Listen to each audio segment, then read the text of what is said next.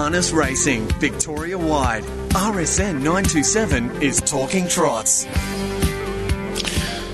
Good morning and welcome to Talking Trots on this Saturday, May 25. I'm joined by Blake Redden in the uh, studios of RSN 927. How are you, Bakes? Yeah, good, uh, Bon. We got the election all wrong last week, so I don't think we'll make any po- political uh, predictions going forward, but Yeah, well, I mean, we didn't the- actually. We just. Uh, At the- I can't actually recall the conversation. A week's a long time in footy and racing Yeah. um, and life. But I will say this: the pollsters really, we could have a bad day on the tip every now and then, but they are having an absolute Barry Crocker worldwide. Yeah. It- it- It's at the point where you, you, you pull the plug, don't you? Want it just about. yeah, I think I think it's quite. I think the chat has been that maybe the way that the polls are done are, are no longer reflective of. They the- reckon, they reckon there's a bloke at Griffith University, just to digress, who's tipped who tipped Trump, Brexit, and also ScoMo. yeah, but I mean that's just picking a picking a horse and sticking to it, isn't it? No, he's got a th- there's a full theory behind it. So Okay. it's, it's got to do with social media, but he, he's got a he's got a bunch of different KPIs that he works with, Interesting. and he's tipped a lot. Can he tip a winner at Tabcorp Park Melton tonight? we don't have him on the line, unfortunately, but that's our bad. Um, we better go through some of the things that have affected harness racing and not politics over the last seven days. Kick us off. I think we start with uh, the Queen of the Pacific. Obviously, the Group One last weekend, the feature race, and Pistol Abbey. She arrived uh, in time. I guess the race was sort of put on for her, uh, but she's a horse that just does the job. She puts her head down. She has a turn of foot, and and it played out perfectly for her. This this was a bigger blowout than the ALP winning the uh, federal election. Would have, well, it was much bigger blowout, wasn't it? We're talking four fifty six dollars at best against a fifty to one shot. The trifecta, all massive odds.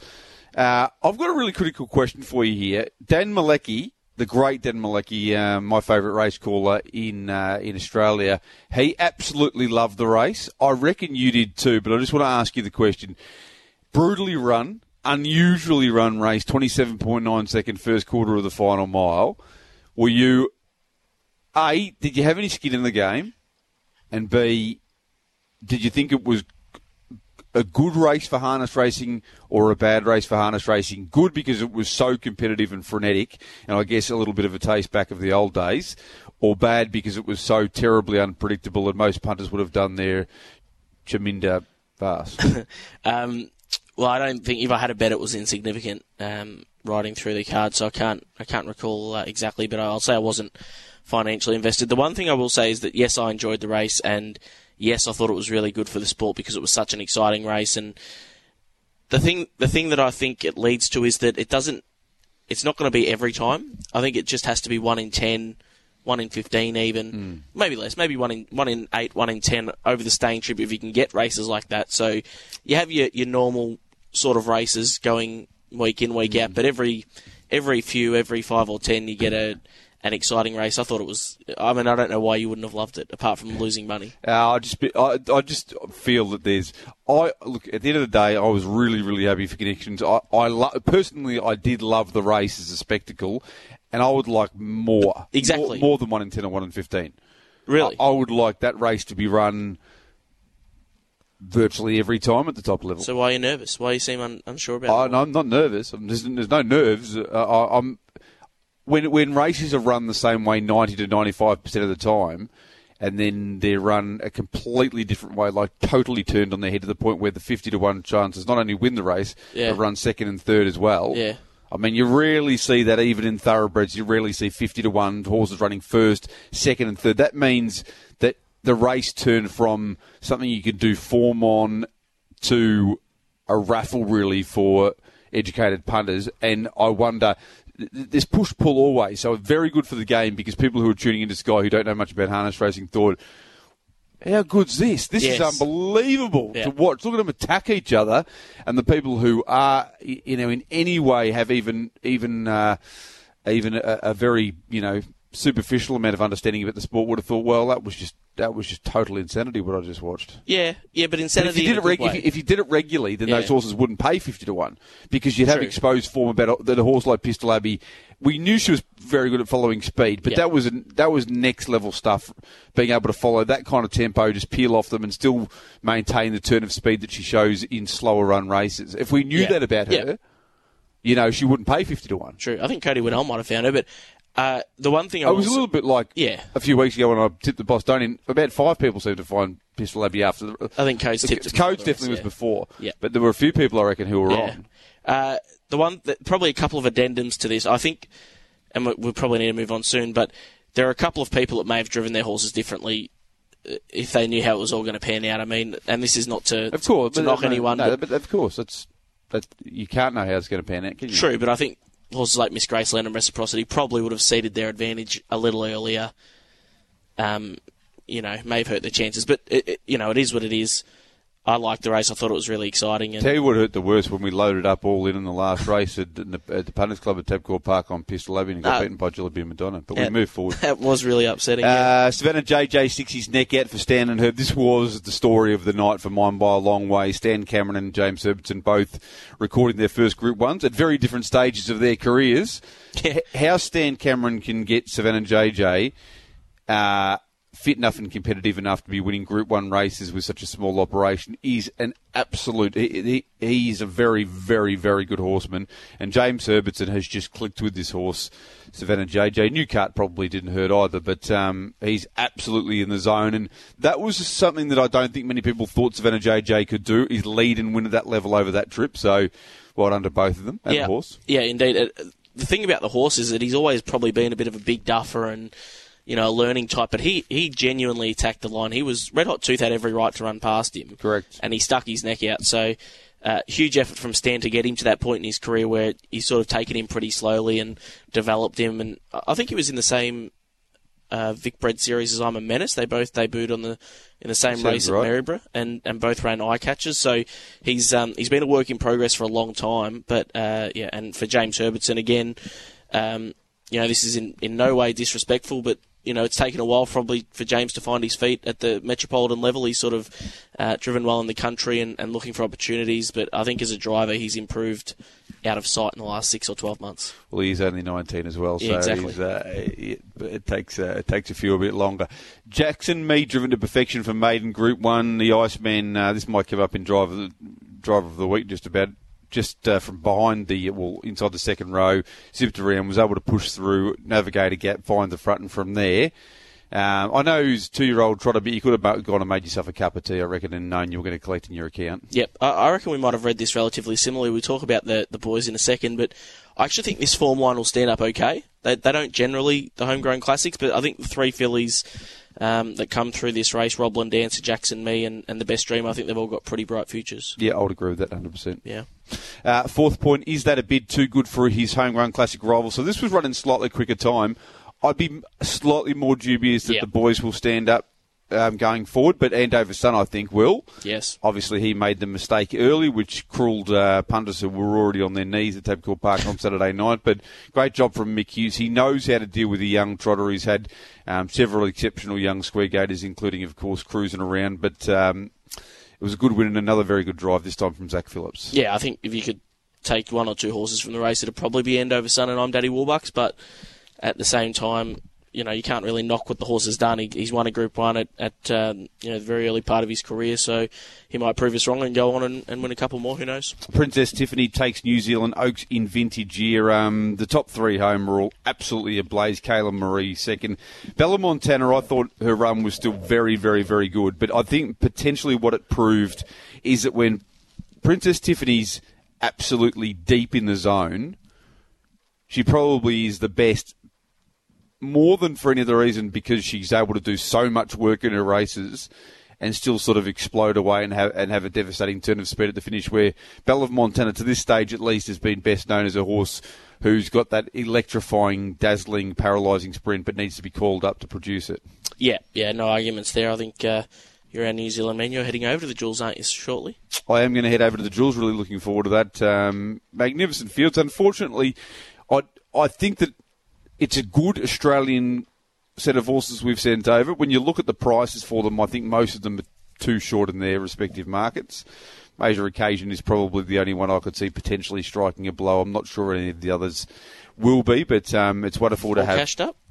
Yeah, no, I couldn't Too see strong, it. Yeah, I mean, Enhance Your Calm's and not that. Yep. I mean, yeah, I don't think all cashed up will be winning. I think if uh, Alpha Male had gone over there, it might have been a different story. But unfortunately, he had the setback time for our little special uh, segments of the show before we get on to the form content for Tabcorp Park Melton tonight. Runs of the week. Have you got something for us, Bakes? You can start. I'll go second. You go third. Oh, we're going to do it that way, are we? Yeah, we are. All right, I'm going to go uh, for one point. I thought No City Chicks win at Stawell during the week was outstanding. Not only I, I know it wasn't the strongest race of all time, but um, put them away very quickly. So uh, one point for Calvin Barker, Glenn Craven, and No City Chick. I'm going to go two votes for a horse who didn't win on Saturday night at Tabcorp Park Melton, but I reckon will be winning tonight, and his name is Rishi.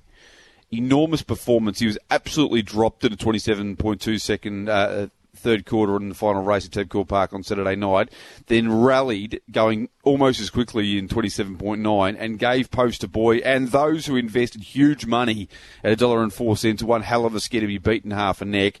No horse is going better than him at that level at the moment in Victoria. I reckon he'll get his just desserts tonight. Three votes from you, Bakes. Uh, three votes from me from Stars by the Beach, who won at Shepparton way back on Monday. Uh, he's obviously a real, uh, she's really nice horse. Obviously, going forward, she found her right race and she absolutely dominated them. We've spoken about Gavin Lang, Chris Alford, David Moran had, had a couple of winners. Jimmy Herbertson on, Shannon on O'Sullivan's Saturday had a night. Shannon O'Sullivan's had a good week and was on one out, one back. I heard with uh, Cody and Toby only a couple of days ago, and Cody and Toby. Cody and Toby, Toby and Cody, Toady and Kobe. Um, How good's Toady? How good's neighbours? uh, I, I unfortunately do catch it every now and then these I days don't. again. Who's your driver of the week? Uh, I think we'll go with Gavin for that, that spectacular drive on Jackson Me. All right, that's the first half of Talking Trots, all taken care of. When we return, we're going to find you the majority of the winners at Victorian Harness headquarters this evening. Across Victoria, RSN 927 is Talking Trots. We are talking trots. We're back on this Saturday morning. We had a dreary morning yesterday. I wonder what today might hold for us, Bond. Uh, that's really inconsequential, though. We need to find 11 winners at Tabcorp Park Melton tonight. The first is the Empire Stallions Vicbred Platinum Homegrown. Oh, it's not. It's the Metropolitan Pace first heat. And it is for the Metropolitan Maiden. Shining Oro has drawn well and looks the horse to beat. I think so. Um, funny horse because she's got good gate speed, and actually, when she uses it and uses it effectively, she wins. But uh, How does the emergency getting run affect things? it does affect things significantly. Um, Is she better not being on the inside or, or, or not? Shining Oro. Yeah. I think the only thing is she could probably protect the space a little bit better now. You if you can visualise in your mind, sometimes when there's when you're not overly quick and there's one that's got okay speed to your inside, that sort of sets up a situation where one can ping you from out wider a little bit more readily. But um, I still think that she'll probably lead. Some Beach Shadow's got good gate speed without being devastating as well. Uh, Micro Meteor's quick, but the fact that it's drawn directly outside Some Beach Shadow probably makes it hard for uh, for him to cross. And then regardless, I've got a funny feeling they might go back at the start, even though he typically does go forward in his races because drawn wide on the front line on a front row with good uh, early toe means you know you're probably going to get yourself into an awkward situation if you go forward with too much intent. I settled on two, five, nine, and one. Now, Shining Oro's been tackling inferior opposition, but did win a couple of starts back over the short trip in sub 153 at Maryborough. Now, that's not easy to do. Um, you used up at the start and the finish of her race. I think if she's able to find the front here and dictate terms even a little bit, then she's the one to beat. The one with the best form lines is certainly uh, Some Beach Shadow, fourth in the Country Clubs Championship final behind Jalebi Chevy last start, was fifth in the Melton Plate behind Duke of Wellington. I mean, his form lines are exceptional, and he, in many ways, seems like the kind of horse who could just turn up into a Metropolitan Maiden Series and just sweep it, but he's tactically a little bit strange because if he gets caught parked here or um, if he rolls forward and they go too slow, he can be vulnerable. I think even though his record says he's a good short course horse, he, he appeals to me as a horse who would be better over a trip at this level. Casbar Kid's the only other winning chance for mine. Was slightly disappointing last time out, but at his very best, he's a high quality animal, and I have thrown the emergency man today in for fourth, gets that gun run. We reckon behind Shining Oro in transit. Any thoughts from you? Two five nine and one from me. Now I'll let you uh, let you control race one. Race two on the card is the hero claiming pace. Over the sprint trip, we see something a little different here. Our Sir Ivanhoe draws a barrier for the first time in a long time, drawing the pole with Gusto, your likely leader. Is Crazy Dave just the class, though? That's because he's in for five thousand dollars. Uh, our Sir Ivanhoe. It's hard to say Crazy Dave's the class. David Aiken's done, um, uh, you know, a magnificent job, as he does with so many horses. He recruits these horses, and particularly, you know, Luke Stokey goes out and, and uh, buys these claims, particularly these days, and then David Aiken takes over the training, and they improve significantly. Crazy Dave always was a nice horse going back to, you know, many years ago, but uh, he, he's come back here, a couple of wins, two wins from three runs with Akey. Rolls forward here, has been behind the leader at both those He did wins. plenty of work last week. He did, but he still ended up behind the leader. Um, here, he won't end up on the pegs, and we know that's an imposition, particularly over the short at Melton. So he's my on-top selection, but I think he's, you know, it, it's a slightly stiffer test. DK's dollar creates great interest um, for a variety of reasons. Has been racing uh, in New South Wales and has been dashing home really nicely from back in the field at Tabcorp Park Menangle. There's a chance here, because of the circumstances of the race, that he might end up behind the leader. But I think he'll probably be three poles. If he's behind the leader, I think he's probably the one to beat. If he's three poles and with Gusto's in front, because with, with Gusto normally leads in his races, then things are a little tougher for him. But three poles not the worst place to be at Tabcorp Park, Melton.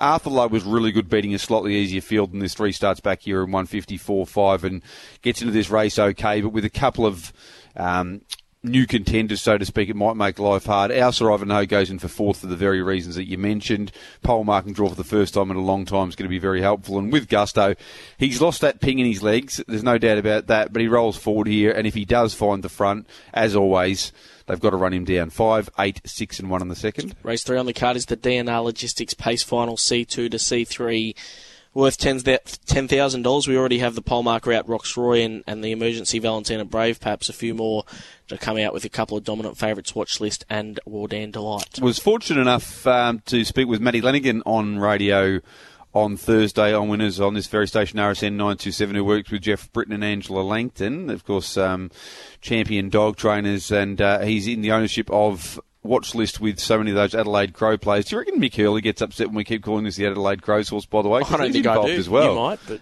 I don't know. I Just I don't know. Matty McClellan's involved too, affected JJ fame, but Tex Walker, the Crouch Boys, Josh Jenkins, uh, among the Adelaide Crows players involved in watch list, and I think they'll have something to celebrate here because Josh a bit unlucky this week. Kick five in the SANFL. Yep. I think most people thought he'd get a, a recall, but it just wasn't to be. The best horse in the race, who is it? Is it Watch List or War Delight? I reckon on weights and balances, War Delight's probably more proven. Uh, and I would say that War They're very different horses, aren't they? well, they are. War Delight can't do a lot of work in its races, probably, and has got a devastating turn of speed.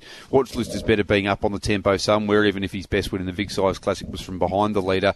I think he rolls forward here, and if he catches a breather, Watch List should make it five wins in succession and complete that picket fence form line. Though the chief danger is War Delight. We won't have these races from July 1, will we, really? Well- it's, it's a race where a couple of three year olds have been pitchforked in, and they should dominate the race on class.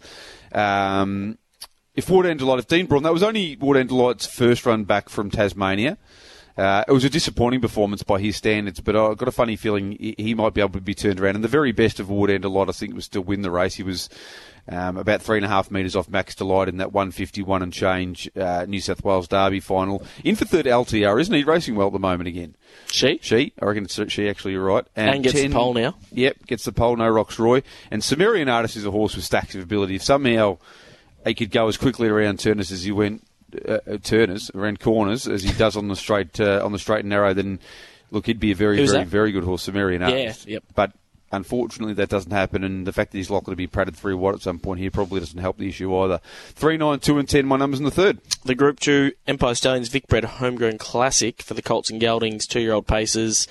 Uh, we've got some very, very nice horses here. Pandering without the ta. Uh, also, Beale Street and Miragon, potential favourite from White on the second line. Got to be favourite Miragon. Um, Geez, Pandering's pretty handy.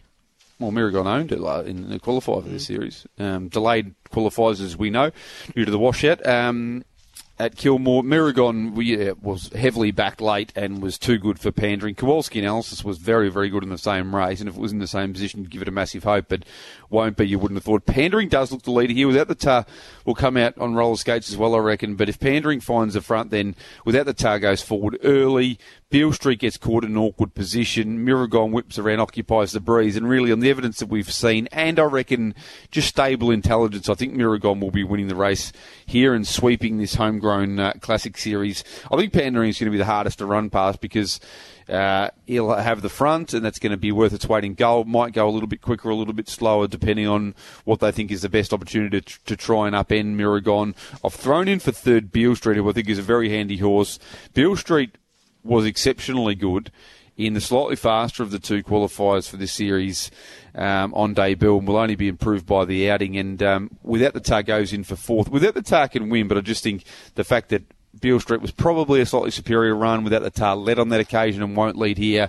There's just a couple of little, little obstacles. I do think Miragon will be winning 10, 3, 8 and 5. First leg of the quaddies, the Allied Express pace for M1 to M2 horses. Uh, quite an interesting race. This I, I, see you probably aren't as confident as the market that Emo Macca uh, will be hard to beat. Bernie Winkle's obviously drawn well again. Courageous Saint might be one at massive odds, uh, but Anna Malik's another class runner. Phoenix Prince. It's, it's pretty tricky. What's TCB he, McRae's back. What's Emo Macca paying? Uh, I'll drag that up for us, but I yeah. think he's you know short enough. Really? I think so. I'll have a look.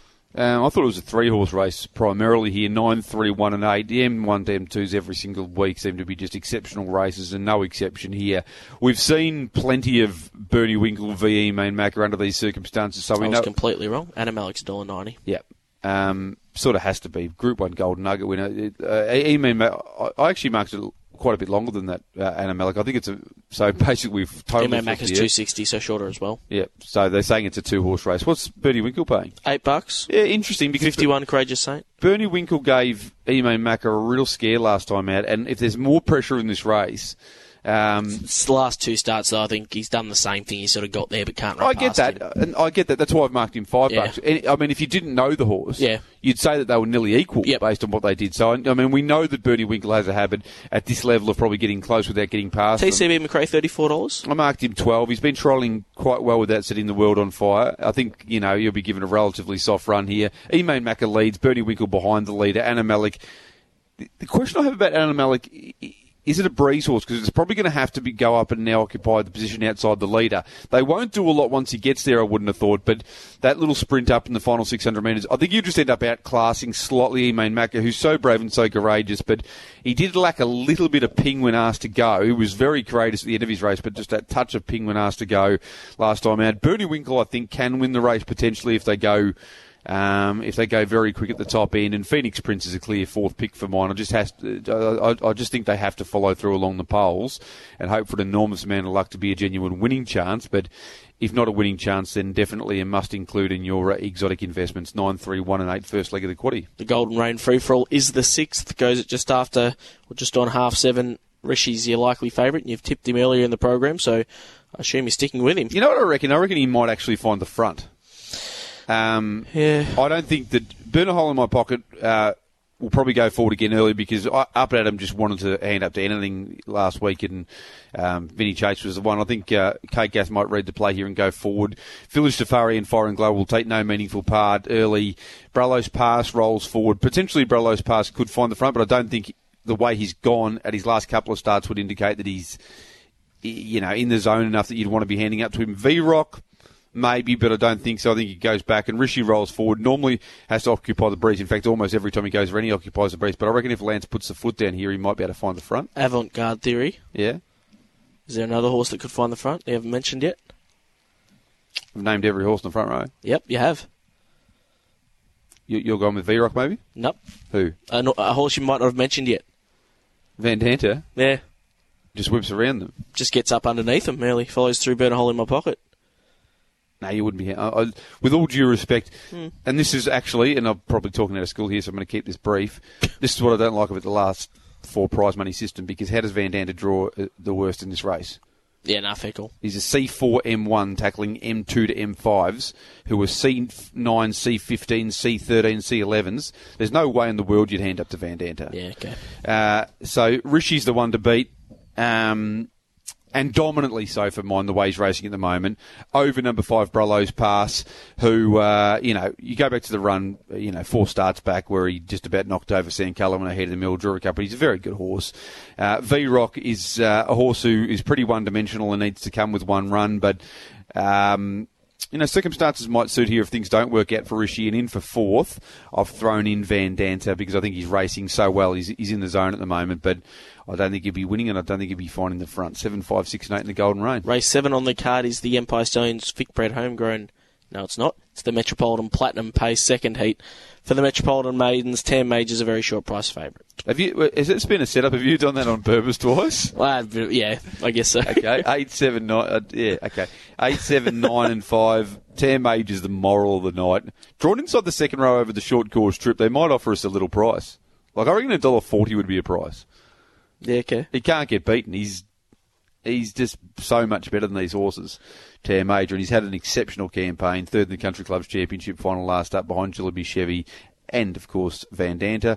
In for second is your horse, Illawong Maestro, who again was an absolute eye catcher last weekend. Probably, I think it goes back here. You might suspect they'll go forward. Um, has had some success No, going forward, no but I, opinion. look, I think he's, I think he's going second best at anything in the race. Most of the rest went around behind Max Gold at uh, Bendigo last up, which doesn't seem to be, you know, a grade form line for a, a twenty thousand dollar Metropolitan Maiden uh, heat affair. Uh, I threw him what you're waiting for for third. I thought the trailing draw wasn't too bad for him, and for fourth, I'm a shadow. I'm Shadow Boxer who dashed home better than anything else in that race that I've just referenced behind Max Gold. But um, if you're having one, you know, if you want one at the trots tonight at Tabcorp Park Melton, you can roll through a few multis. Tam Majors, the one eight, seven, nine, and five. Uh, race 8 on the card is the last leg of the Quaddy the Park Trot. And uh, Lepo Murphy's back, the uh, the horse that we just can't line up. Arnie Poppy's drawn the pole. Um, interesting that Chris Alford will drive on fast forward. Yeah, but Arnie Poppy gets another A plus grade driver. The Candyman jumps on Arnie Poppy, and she's the one to beat for mine. I've got her on top. Her run last week again was absolutely exceptional behind Claudius Prince and also War Spirit. Uh, flying at the moment since being paired with you know elite level drivers, two exceptional wins, and then a fantastic third place getting last weekend. She couldn't be going any better. I've got her on top of Aleppo Murphy, who's a mercurial customer.